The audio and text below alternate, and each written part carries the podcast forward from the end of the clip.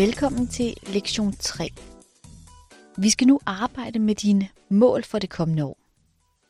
Og når det kommer til mål, så er der især fem fejl, som vi typisk begår. For det første, en af de fejl, vi begår, det er, at vi ikke har nogen mål. At vi hverken har private eller arbejdsmæssige mål, som kan skabe en retning for os, og som kan hjælpe os med, hvordan vi prioriterer vores opgaver og vores tid. Den næste fejl, vi begår, den er faktisk i den modsatte ende af skalaen. Altså, at vi har for mange mål. Så det gælder i høj grad om at finde en balance.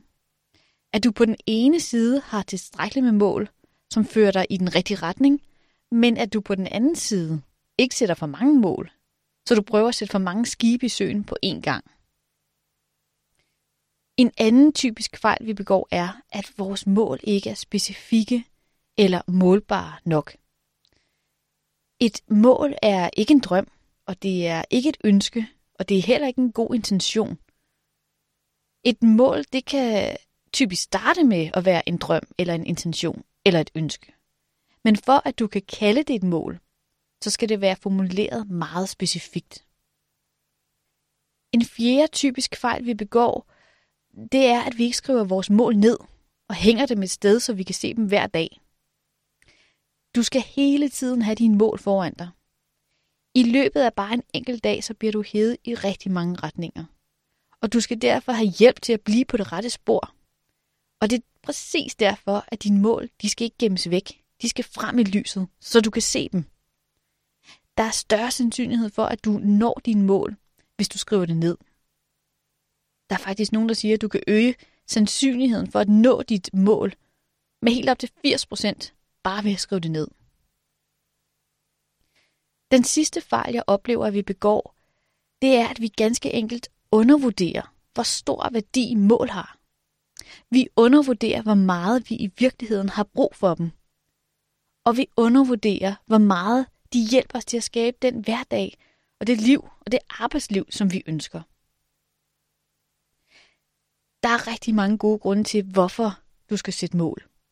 Og i din workbook har jeg samlet intet mindre end ni gode grunde til, hvorfor du skal sætte mål, og det vil jeg også gerne uddybe her. En af årsagerne til, at du skal sætte mål, det er, at det bliver nemmere for dig at prioritere din tid og dine arbejdsopgaver, når du har de her klare mål. Mål de virker nemlig som et filter, der sorterer det vigtige fra det mindre vigtige. I princippet så handler prioritering kun om to spørgsmål. Og hvis du kan svare på de her to spørgsmål, ja, så kan du rent faktisk prioritere. Det første spørgsmål er, er det vigtigt? Ja eller nej? Det andet spørgsmål er, haster det? Ja eller nej? Hvis du har et for bredt fokus, og hvis du har for mange mål, så vil alt virke vigtigt. Og så er det især det første spørgsmål, som de fleste har svært ved at svare på. Eller rettere sagt, de kommer konsekvent til at sige, ja, det er vigtigt. Jamen det her, det er også vigtigt. Når det der, jamen det skal jeg også. Det vil jeg også. Så du skal bruge mål til at spørge dig selv, er det vigtigt i forhold til mine mål? Fordi det er først der, at de vil begynde at virke som det her filter. Med specifikke mål, så bliver du faktisk også bedre til at træffe gode beslutninger på kortere tid. Og det gælder både små og store beslutninger. Mål, de udstikker helt generelt en retning, og det gælder så også for dine beslutninger. Og så skaber du den her røde tråd mellem dine værdier, dine drømme og mål, og så det, du putter på den daglige to-do-liste. Jeg kan næsten ikke sige det nok. Dine mål, de fungerer som en slags lim, som binder det hele sammen, hvor du i den ene ende har dine værdier og dine drømme, og i den anden ende, der har du dine handlingsplaner og dine to-do-lister. Mål hjælper dig faktisk også med at sige fra. Så hvis det er lidt af en udfordring for dig, så er det en rigtig god idé at få sat nogle mål. Fordi mål hjælper dig med at skabe større klarhed og sikkerhed om, hvad du skal vælge fra og hvad du skal vælge til. Altså du skal simpelthen nemmere unødvendige ting fra. Med mål, der vil du også hurtigere kunne skabe de resultater, som du ønsker. Altså med klare mål, så opnår du flere ting på kortere tid, bare fordi du kan gå den direkte vej. Den sjette grund til at sætte mål, det er, at du skaber en indre ro og et mere simpelt arbejdsliv og liv. Du vil simpelthen opleve, at du laver færre overspringshandlinger, og at du bliver bedre til at monotaske i stedet for multitaske. Og det er simpelthen fordi, du får tændt den her indre glød, så du går direkte efter tingene. Du vil også opleve, at du via dine mål, ved at opnå dine mål, får større selvværd og bedre selvtillid. Altså du opbygger gradvis en stærkere tro på dig selv og dine evner, når du når dine mål. Og det får dig til at drømme og tænke på et helt nyt niveau. Og det er måske nok en af de vigtigste ting, som jeg har fået ud af at sætte mål, både arbejdsmæssigt og privat. Gennem mål, der bliver du også skarpere til at spotte nye muligheder. Altså når du først har sat dit mål, så vil løsninger og nye veje, de vil vise sig. Og, og nogle gange kan det virke helt magisk. Men det er sådan set bare fordi, at du har skærpet dit fokus. Altså du vil automatisk tiltrække mennesker og muligheder, når du har et klart fokus og nogle klare mål. Og til sidst, du bliver bedre til at holde snuden i sporet. Altså mål øger din evne til at holde fokus. Du slipper for forvirring over, hvad du vil, hvor er det, du er på vej hen. Du tager proaktivt ansvar for dit liv og for dit arbejdsliv. Så lad os kigge på, hvordan formulerer du de her mål? Det er nemlig ikke lige meget. Det er faktisk ret afgørende. Så nu får du syv insider-tips til, hvordan du formulerer det, jeg kalder et succesmål. Det allerførste, der er vigtigt, når du skal sætte et succesmål, det er, at du brænder for det. Altså, har du lyst til at nå dit mål? Kan du svare på, hvorfor dit mål er vigtigt? Du skal være villig til at gå igennem ild og vand for at nå dit mål. Så du skal formulere dit mål, så det er motiverende og attraktivt for dig. Og hvis du ikke brænder for dit mål, så kan det ærligt talt være lidt lige meget med de øvrige seks punkter, som jeg vil gennemgå. Det er også derfor, jeg nævner det som det allerførste, at du skal brænde for dit mål. Den næste ting, som er afgørende, det er, at du er klar i spyttet. At du er konkret. Hvad er det, du vil? Altså dit mål, det skal gerne være så specifikt, at selv en seksårig kan forstå det. Det skal være så specifikt, at du kan skrive det ned på en lille gul post-it, og så kan du stikke det til en seksårig, og så kan han rent faktisk stikke ned i byen efter det for dig. Så tag dig god tid til at formulere dit mål. Jo mere klart og jo mere specifikt dit mål er, jo hurtigere vil du nå det. En tredje ting, der er afgørende for et mål, det er, at det er målbart. Altså, hvornår er du i mål? Hvornår kan du hejse flaget og lade champagnepropperne springe? Definer en klar målstreg, både for dig selv, men også for andre. Og hvis du løber et maraton hjem, så er der andre, der har været så venlige at lave en tydelig målstreg for dig. Men i de fleste tilfælde, ja, så må du selv gøre arbejdet. Du skal selv lave din egen målstreg. Så tænk på, hvis du skulle have et bevis for, at du er noget mål. Hvad er dit bevis så? Dit mål, det skal være ambitiøst, men det skal heller ikke være for ambitiøst. Så det handler igen om at finde en balance. De bedste mål, de er nu alligevel ofte dem, som du må kæmpe lidt for. Så er vi tilbage med det her med blod, sved og tårer. Så sørg for, at dit mål er udfordrende. Og husk, du kan altid justere målet undervejs, hvis du opdager, at du har gabt over for meget. Men husk også, at du vokser som menneske af at drømme stort, tænke stort og sætte store mål. En vigtig ting i forhold til de her succesmål, som du skal sætte, det er, at de får en, en deadline. Altså, hvornår er du i mål? På mål uden deadlines, jamen så er vi tilbage i den tidligere lektion med, med drømme. Så sørg for at sætte en konkret dato for, hvornår vil du passere den her målstreg, som du lige har defineret. Men pas på med det, som amerikanerne kalder for deadly deadlines. Hvis du nu ikke kan nå dit mål til en deadline, men du ellers bevæger dig i et godt tempo fremad, du nærmer dig dit mål, det går bare ikke lige så hurtigt, som du havde regnet med, så må du for guds skyld ikke give op, og du må ikke droppe dit mål. Så skal du sådan set bare sætte en ny deadline. Det er tilladt. Det må man godt. Det vigtigste er, at du bevæger dig i den rigtige retning. En ting, som jeg også har skrevet i din workbook, det er, at det er vigtigt, at dine mål er økologiske. Og hvad betyder nu det? Det betyder, at du skal sørge for, at dine nye mål hænger sammen med de mål, som du har i forvejen. Altså, dine mål må ikke konflikte med hinanden. Du skal hele tiden tjekke, om du både har tid og energi, og måske også penge nok til alle dine mål på én gang. Jeg har netop lige holdt en workshop, hvor jeg havde en kvindelig kursist, som netop havde to mål, som i den grad konfliktede med hinanden. Hun ønskede sig brændende at blive gravid, men samtidig, der trænede hun også benhårdt til at gennemføre et Ironman. Og hun kan sådan set godt have begge mål, sagtens. Hun kan bare ikke have dem på samme tid. Fordi så kommer hun til at modarbejde hende selv og hendes egen drømme. Noget, der også er vigtigt i forhold til mål, det er, at vi formulerer dem positivt. Og jeg har nævnt det tidligere, det her med, at det, du har fokus på, jamen det er det, du får mere af. Og derfor skal du undgå ord som ikke eller aldrig. Altså med ikke-mål, så får du et negativt fokus på det, som du ikke ønsker. Altså jeg taler jævnligt med folk, som siger, at jeg ønsker ikke at være stresset. Og det kan jeg sagtens forstå, fordi det har jeg også selv prøvet. Men så er det, at du skal spørge dig selv, jamen hvad ønsker du så i stedet? Det var de syv insider-tips. Og det kan måske virke som en forfærdelig masse ting at skulle huske på. Og det er faktisk også derfor, jeg har lavet en hurtig tjekliste, som du kan bruge til at tjekke, om dine mål de bliver sat efter alle kunstens regler. Og du finder den her tjekliste på side 17 i din workbook. Og her er det altså meningen, at du tjekker et mål ad gangen. Og noget af det første, du selvfølgelig skulle jeg næsten til at sige, skal spørge dig om, det er, jamen er mit mål, er det i overensstemmelse med mine værdier for næste år? Ja eller nej?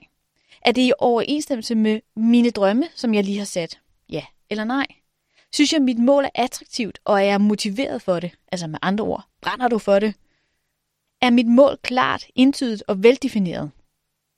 Har jeg et tydeligt bevis for, hvornår jeg har nået mit mål? Er mit mål realistisk, men samtidig ambitiøst?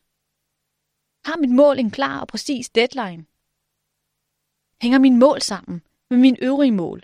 Altså med andre ord, er det økologisk? Er mit mål positivt formuleret? Har jeg fokus på det, jeg gerne vil have?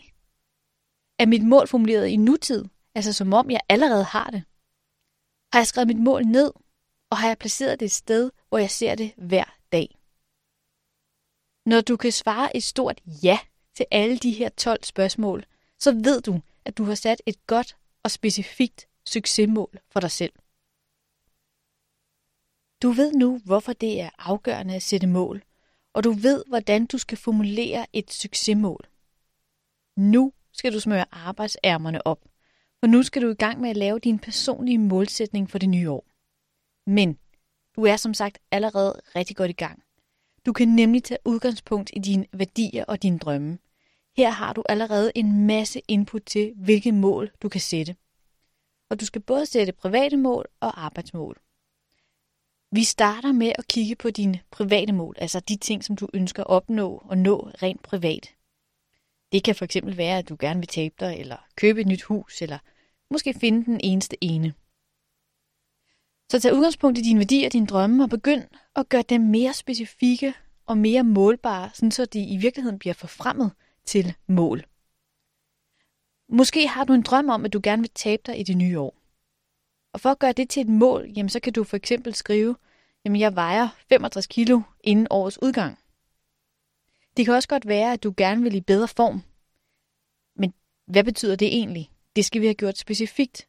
Så for at gøre det specifikt og målbart, så kan du for eksempel skrive, jeg kan løbe 5 km på mindst 30 minutter inden udgangen af juni.